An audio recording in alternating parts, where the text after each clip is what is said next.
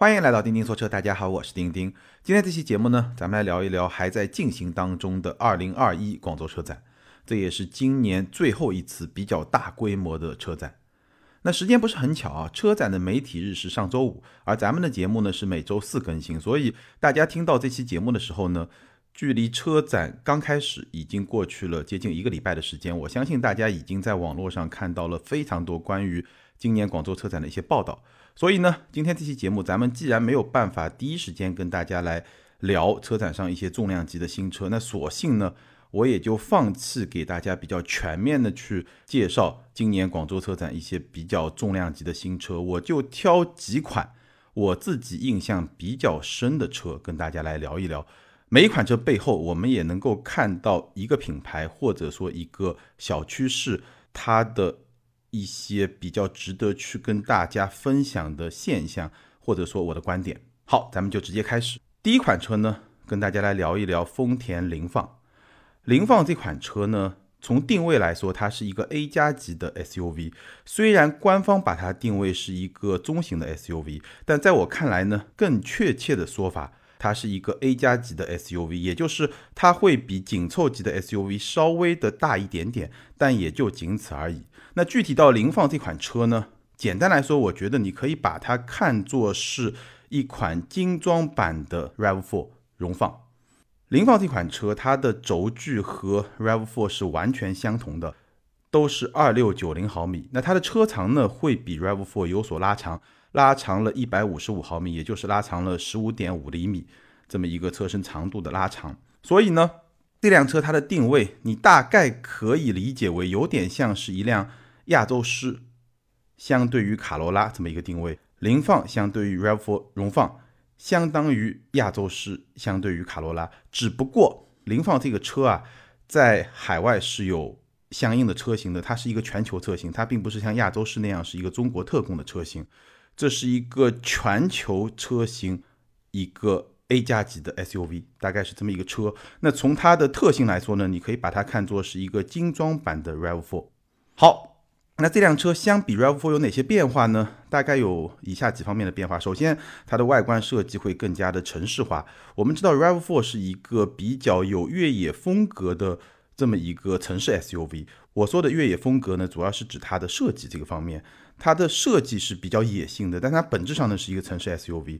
而凌放这款车呢，它的设计本身就比较城市化，相对来说会更加时尚一些。它有一个溜背式的车顶，感觉上呢会比 Rav4 更加的运动一点。这是外观。那内饰呢，毫无疑问会比 Rav4 更加的精致。这辆车的内饰用了比较多的皮质的包裹，所以呢，你还是会觉得。更加的精致一点，你可以把它看作是一个精装版的 Rav4，但是我说的是精装版，不是豪装版。你要是经常关注房子，你就知道二手房对吧？有毛坯，有简装，有精装，有豪装。豪装是我们待会儿去说的雷克萨斯的 NX，那这个精装版呢就是凌放，所以它的内饰呢确实会比 Rav4 更加的精致一些。甚至我觉得它会比我不久之前聊过的汉兰达还要再更加的精致一点，但是呢，也只是相对比较精致而已。然后呢，这辆车的车机呢，不再像 Rav4 有点像一个背投电视，这辆车的车机它的现代感会更强一点。只不过呢，在车展上这个车机呢并没有开放，所以呢，我也没有体验到它这个车机是一个什么样的表现。但是呢，我觉得。没有办法有一个特别高的预期，因为它车机我觉得不太可能比汉兰达更好。不过相比 Rav4 还是可以期待更好一点，大概是一个这样的可预期的这么一个状态吧。然后说到这辆车的空间，它是一个 A 加 SUV，但是它的轴距跟 Rav4 是一样的，所以呢，我静态体验了一下，这辆车的腿部空间跟 Rav4 一模一样，完全一样，在同级里面应该说还算是比较小的，比如说相比 CRV 啊，相比。途观 L、探岳啊这些车来说的话，会稍微小一点，腿部空间跟 RAV4 一样，而头部空间呢会更加的局促，因为我刚刚也提到了，它是一个溜背式的车顶，所以呢头部空间还是会比较局促。我一米七七的身高，头部空间大概还有一指，所以如果你身高超过一米八的话，可能会有一点点要顶头的那种状态，大概是这样。然后这辆车呢，在车展上已经是公布了它的价格。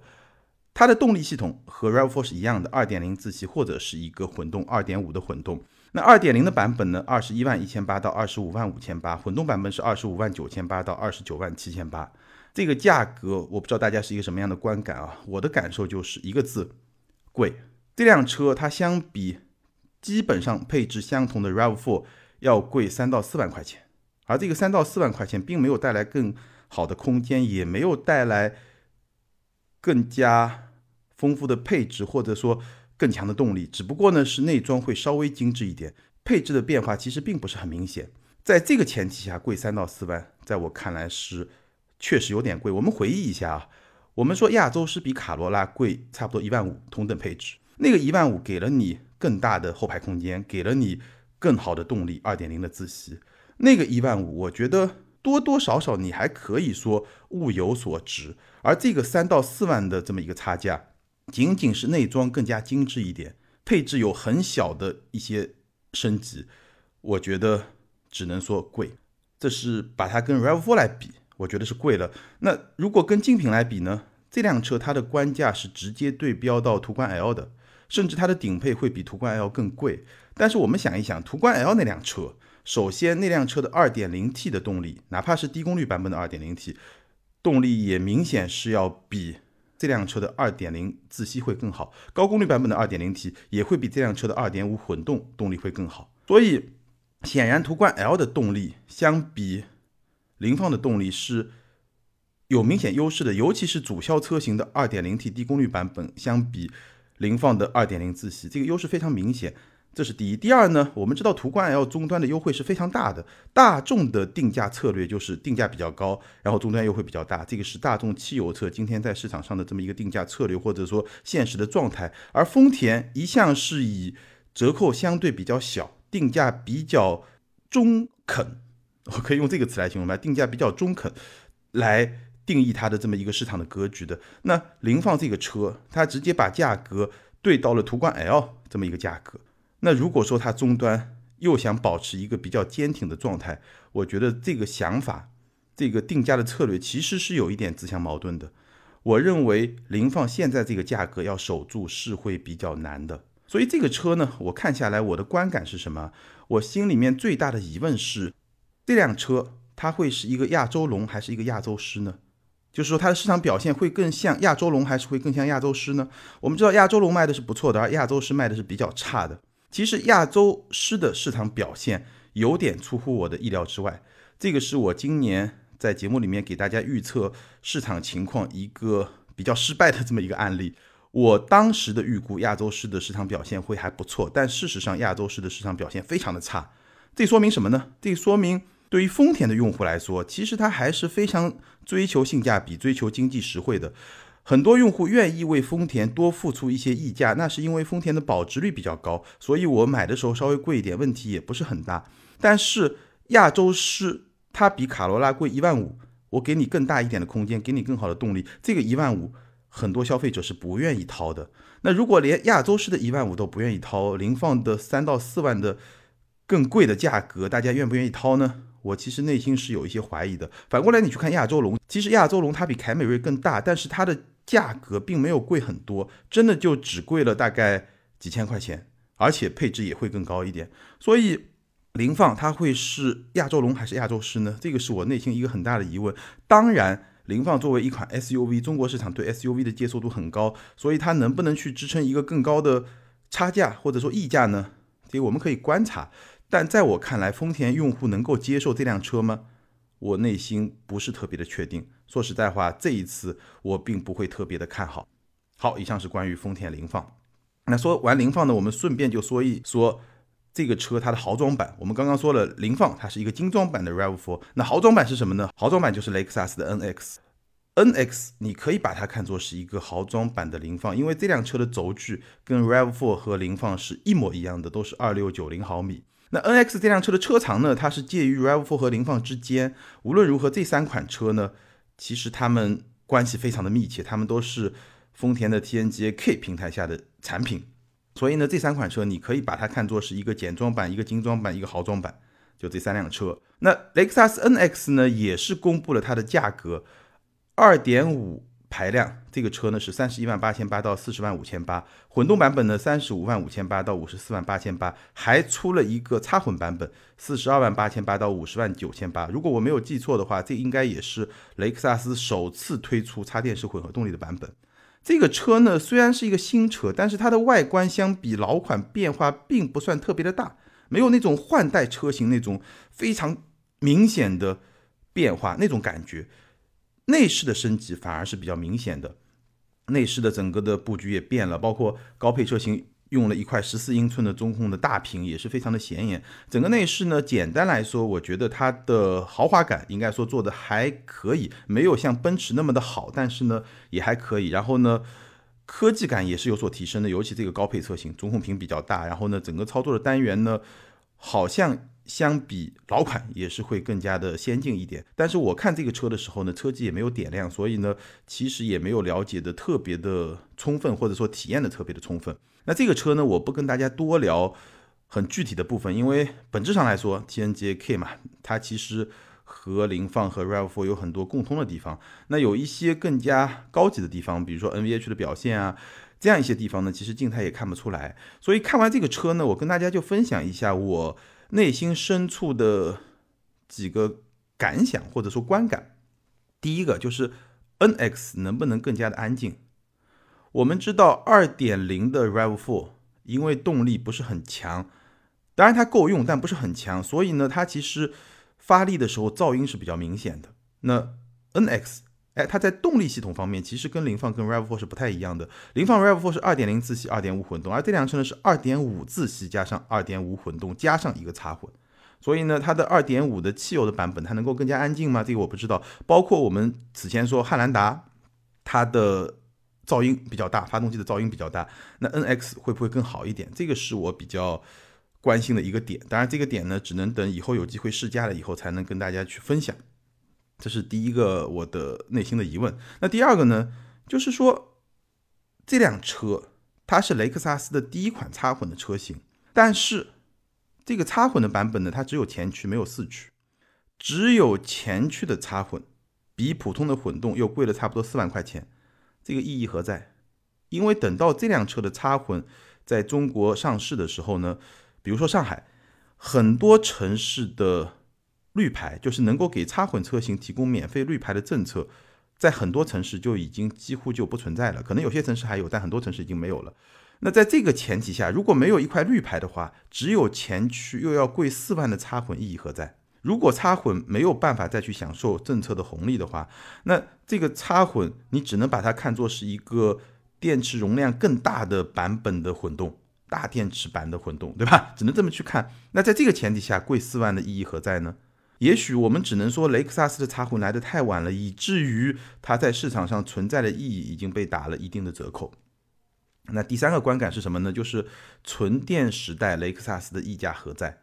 这个点呢，我觉得可能是雷克萨斯需要去认认真真思考的问题。雷克萨斯包括丰田在今天的中国市场上比较强势的品牌，它的基础是什么？其实最核心的基础就是保值率。对不对？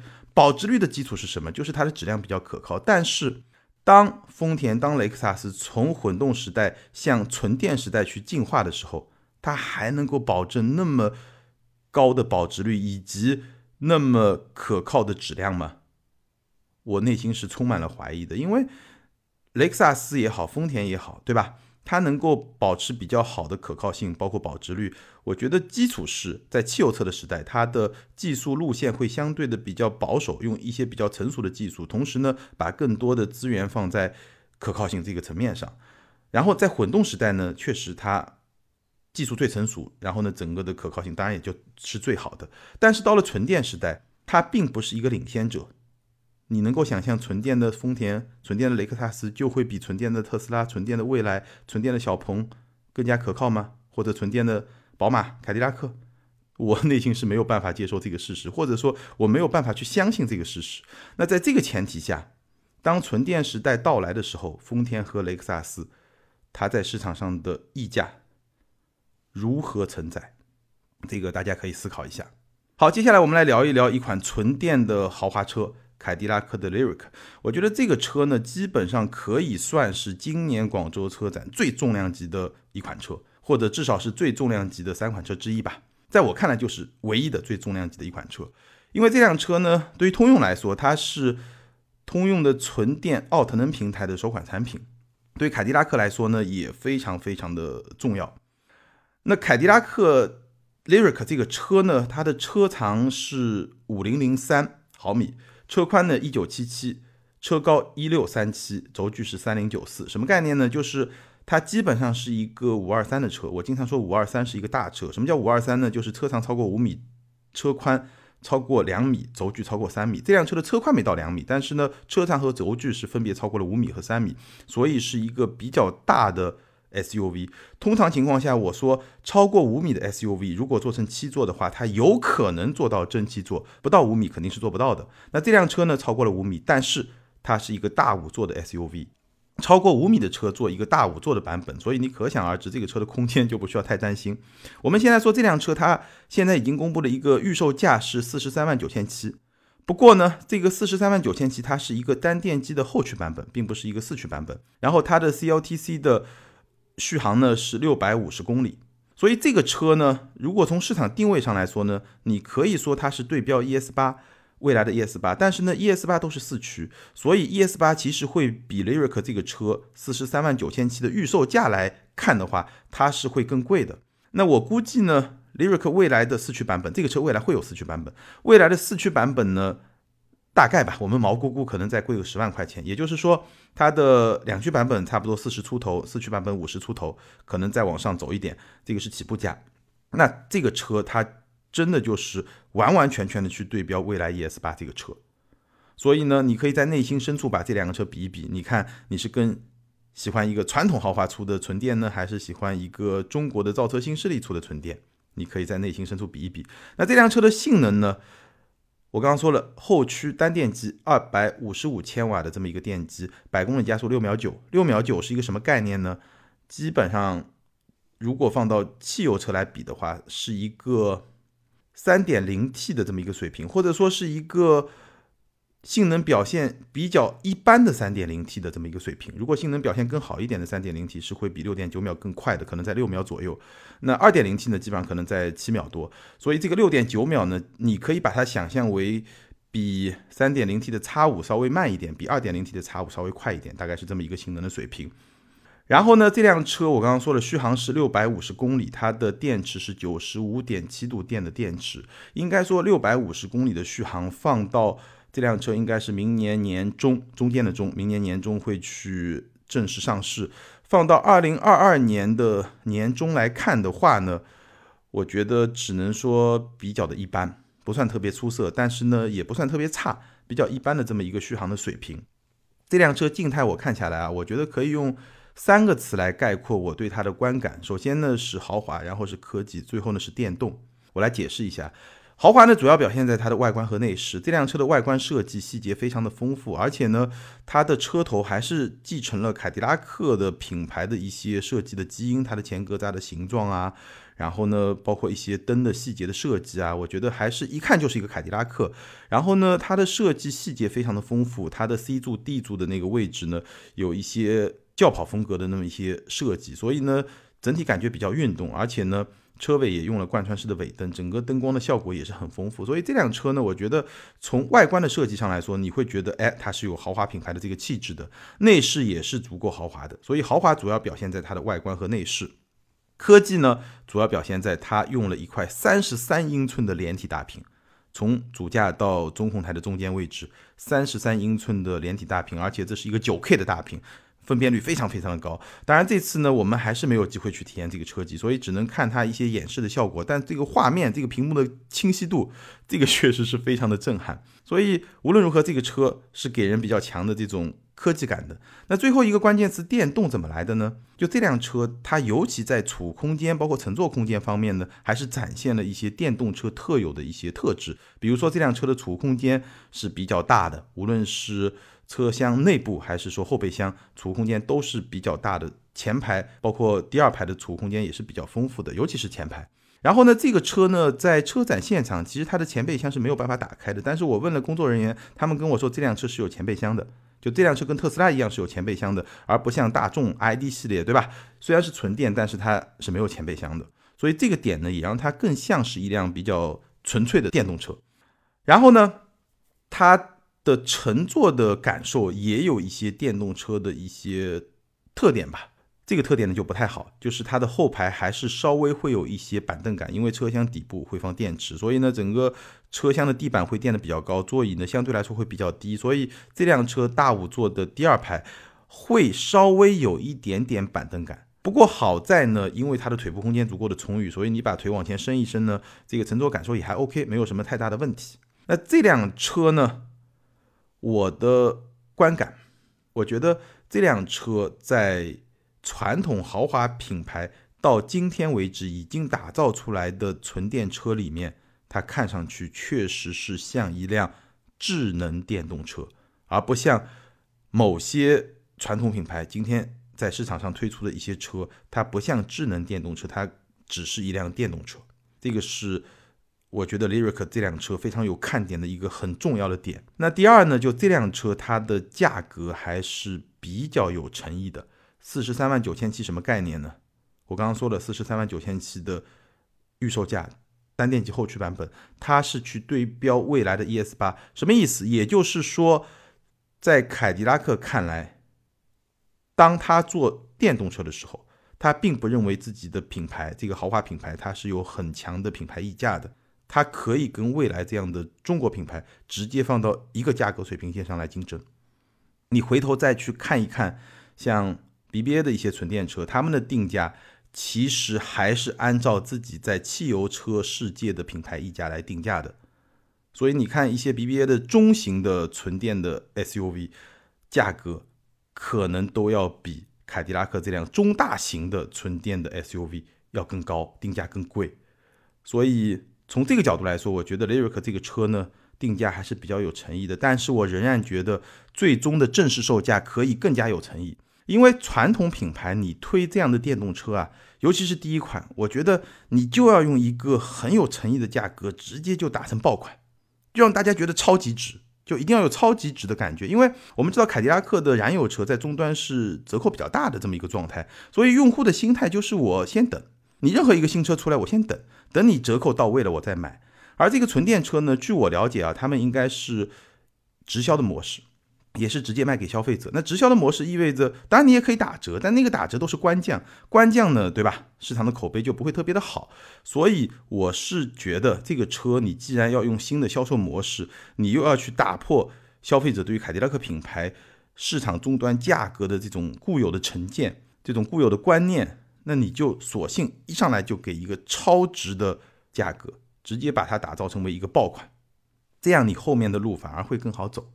这个是我的一个观感，但实话实说，四十三万九千九呢，已经比较有诚意了。只不过，如果你要让它成为一个爆款，我觉得这个价格可以更有诚意。还有时间，凯迪拉克可以好好去琢磨一下。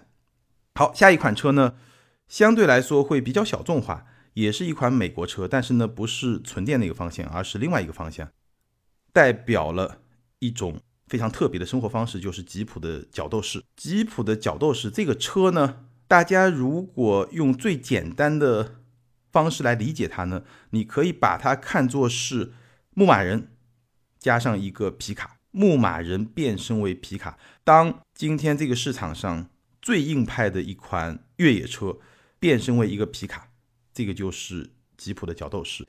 那这个车你从车头去看呢，就像是一个牧马人，只不过你从车身侧面或者车尾去看呢，它又多了一个车斗。这个车斗呢？长五英尺，五英尺大概是一米半这么一个车斗，所以呢，这辆车它比普通的牧马人明显是会更长的，而且因为有了这么一个车斗呢，它的实用性，它代表的这种生活方式，可能就又发生了一些变化。那我在吉普的展台呢，跟他们的设计师也有了一些交流，因为我跟他们的设计师比较熟了，有一些交流，然后跟他聊这个车，然后他就跟我说呢，其实这辆车呢，他们最初在这个产品定型的时候呢，关于车斗的长度有过一些纠结，有过一些争论。当时有两个版本，一个就是把车斗做成五英尺，也就是一米五的长度；还有一种呢，把车斗做成六英尺，也就是一米八这么一个长度。当然，一米八你能放更多东西，但是呢，最后他们选择了一米五的这么一个车斗，为什么呢？其实主要是基于两个考虑，第一呢，就是让整个车的车身比例，哎，比较协调。如果一米八的话呢，确实轴距会被拉得更长。第二呢，就是还是要保证它毕竟是一个吉普，一个有牧马人基因的这么一个皮卡，所以还是要保证这辆车比较强的一个越野的性能。那如果是六英尺一米八的车斗意味着这辆车的轴距会被进一步的拉长，那那样的话呢，通过性难免会受到一些影响。所以呢，最后是用了一个五英尺的车斗，就一米五的这么一个长度。那这辆车用了一个五英尺的车斗之后呢，它的车长是达到了五五九二毫米，也就是接近五米六了，比普通版的四门的牧马人呢是长了七百十毫米，也就是七十一公分。轴距是三四八八，加长了四百八十毫米。其实你现场看这个车呢，也是被拉长了挺多的，但是呢，它仍然保持了比较强的一个越野的性能，接近角是四十度，离去角二十五度，通过角十八度，这个性能应该说还是相当不错的。涉水深度七十六厘米，最小离地间隙是二百四十九毫米，这些数字呢你不用去记啊，我就直接告诉你，这些数字仍然是一个越野车的数字。所以这辆车呢，虽然它有一个很大的车斗可以放很多东西，但是呢。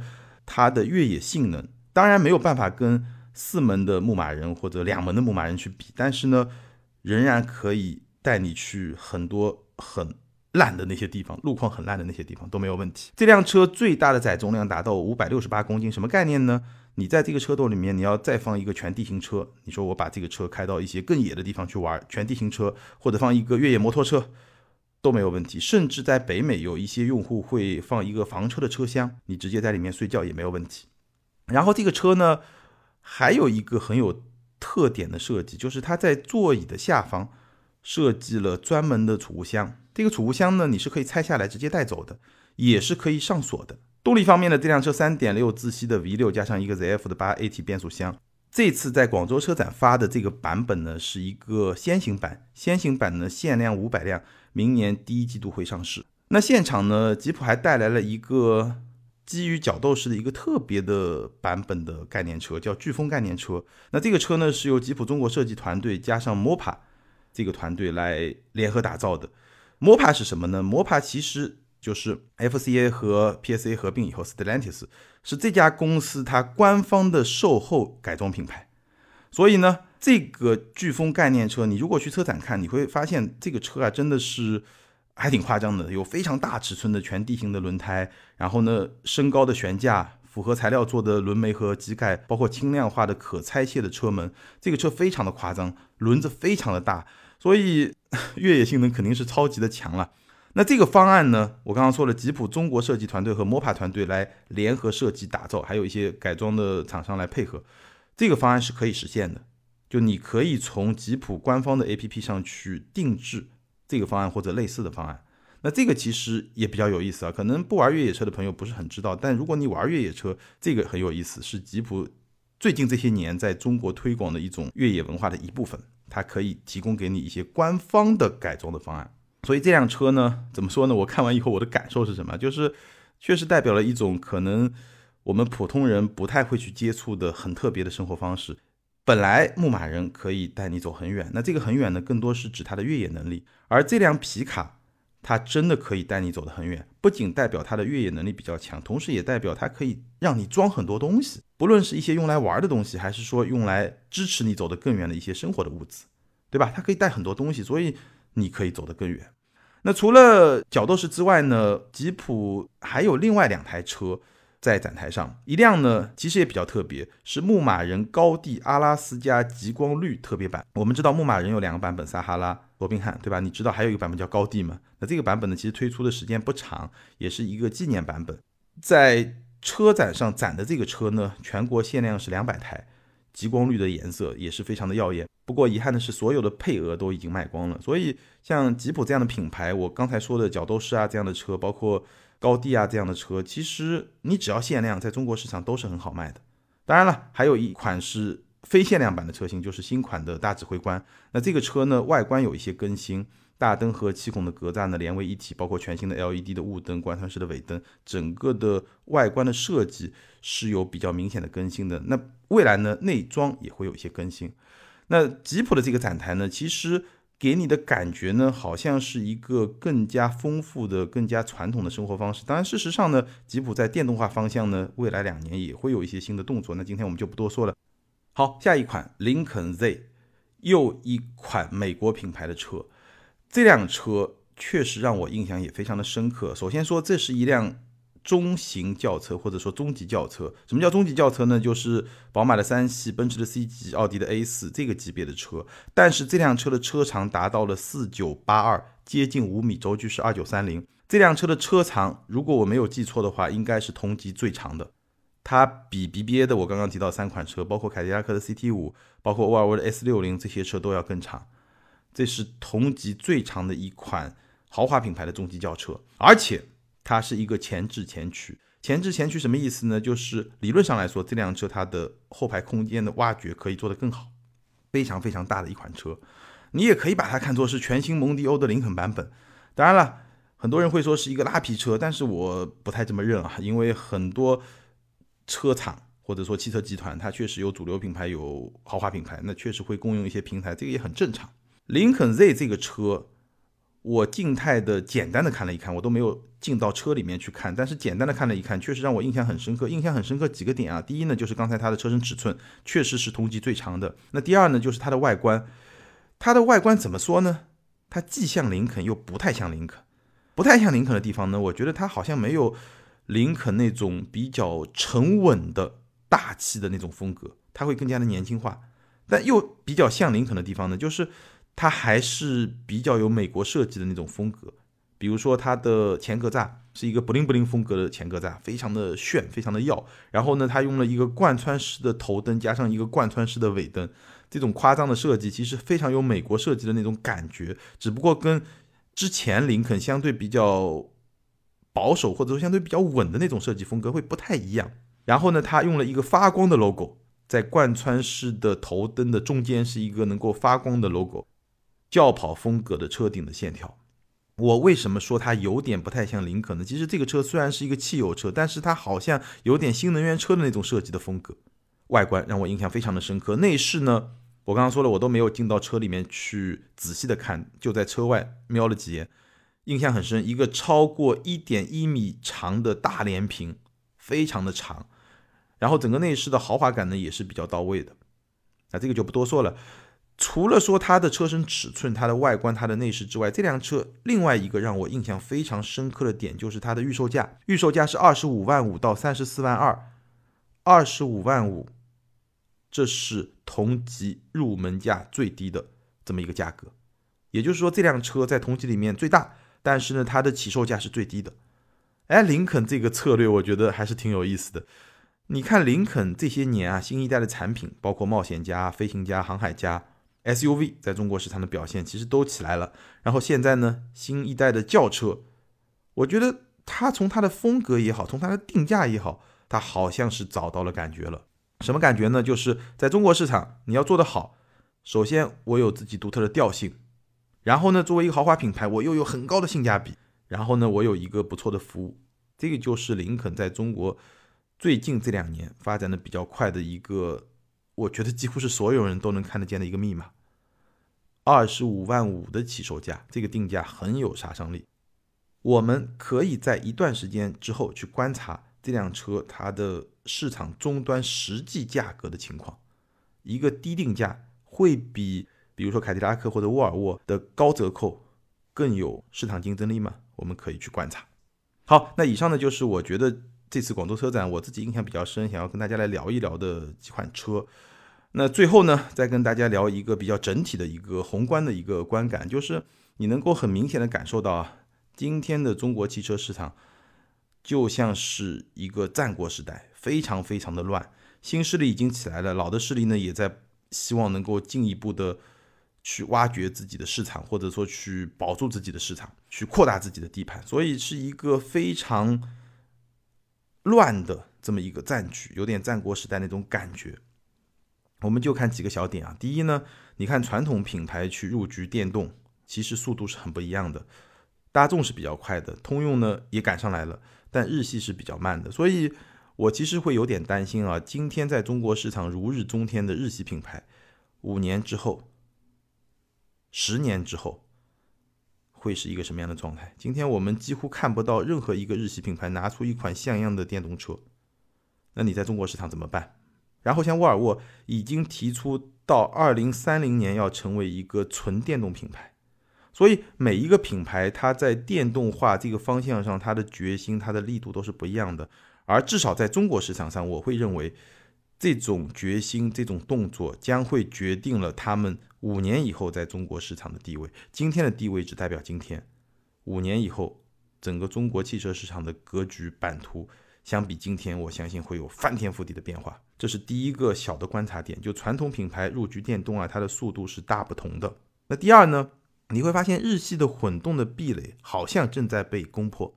这次车展呢，我注意到了一个车，就是吉利推出了一个有三档变速箱的混动系统，好像是会搭载到星越 L 这个车上。我们之前已经聊过了比亚迪的混动系统 DMI。那我其实最近还开了开长城的马奇朵，也是一个混动，而且马奇朵呢是一个普通混动，它还不是插混。长城的混动系统，哎，吉利、比亚迪、长城都有了自己的混动车，这是第二个值得去关注的，就是日系的混动，它的壁垒正在被攻破。那这个也会是很大的去影响市场的格局，可能在几年以后，中国市场真的主力、主流、大销量的就是一些混动车，然后呢，电动车的地盘也会不断的扩大。还有一点呢。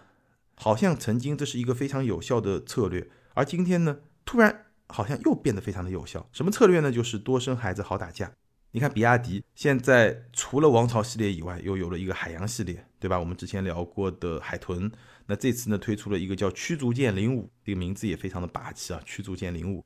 海洋系列和王朝系列，对吧？而且海洋系列里面还有海豚这种比较可爱的，还有驱逐舰这种比较猛的，对吧？生猛的，它。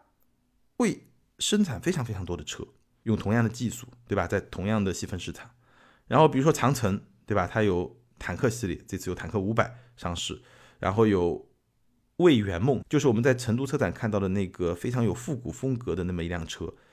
哎，广州车展它有一个名字了，叫圆梦，魏圆梦。所以长城真的是从坦克到魏到欧拉，包括这次还有一个叫机甲龙，对吧？非常多的产品。真的是在贯彻叫多生孩子好打架，所以这个现象其实我一直在仔细的思考和琢磨。我真的没有想明白啊，中国市场到底是需要一些爆款，就像苹果的 iPhone，包括像特斯拉的一些车、理想的一些车这样的一些爆款更有效，中国消费者更需要这样的产品呢，还是说？还是像传统的汽油车时代那样，终归会进入到一个有非常丰富的产品线，然后呢，去满足不同的用户的这些需求。它的产品线拉得很长，哪一种市场状态是中国消费者更加需要的，以及对于车企来说，哪一种战略是更加有效的？那这个问题其实我还没有想明白。如果大家有什么样的看法，也可以评论区大家一起交流一下。未来的一个好的汽车品牌，它是产品线需要很长，还是说就需要几个爆款，这样效率会更高？好，那。这几个小的现象呢，其实就是累积起来，说明了我刚刚提到的一个整体的观感，就是今天的中国汽车市场是一个战国时代，大家都在重新抢地盘，无论是新品牌、老品牌，新品牌还在不断的诞生。虽然早两年我们看到过一张图，对吧？中国的造车新势力、新的品牌非常多非常多。然后呢，去年到今年好像死了很多，已经减少了很多。但是呢，好像现在，哎，广州车展你发现又开始。增加又开始多起来了，所以真的是一个战国时代，可能连战国都没到，因为战国七雄嘛，已经是一个下半场了，对吧？可能是一个春秋时代，还是一个更加激烈的这么一个竞争的这么一个格局。所以今年年终盘点的时候呢，我会结合中国汽车市场的销量，来重新给大家勾勒一下今天中国汽车市场的新格局。当然，我也相信今天的新格局，它只代表二零二一年。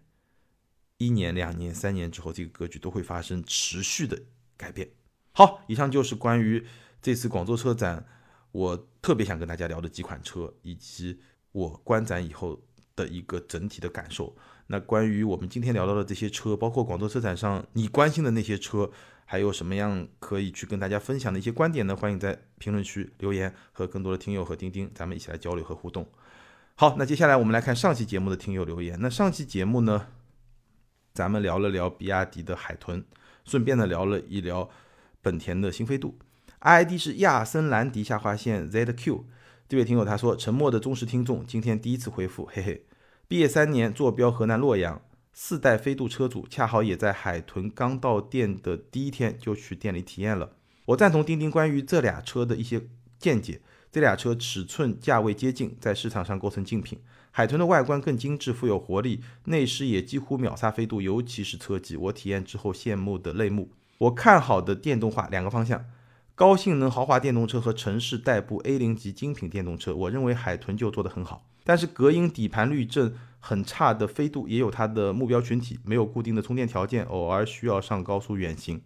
对于单身青年来说，飞度短暂的作为一个过渡车是一个不会错的选择。总的来说，这俩车的目标群体有重叠的区间，但是各自有擅长的地方，应该会并行存在一段时间。非常感谢这位听友的留言和分享。我非常非常同意你的观点，这两个车呢各有各的特点，今天的市场上他们是可以共存的，而且呢他们应该还会共存比较长的一段时间。下一位听友 ID 是 IMW 七三七，这位听友他说：丁丁你好，无独有偶，海豚提车十五天，我也是飞度 G 一八的车主，我就是用飞度去置换的海豚，完全赞同你说的两车的优缺点。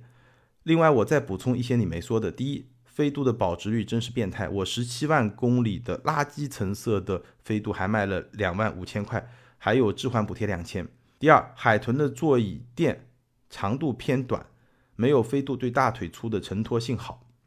第三，海豚的反光镜比飞度小太多了，可能是为了迁就造型吧。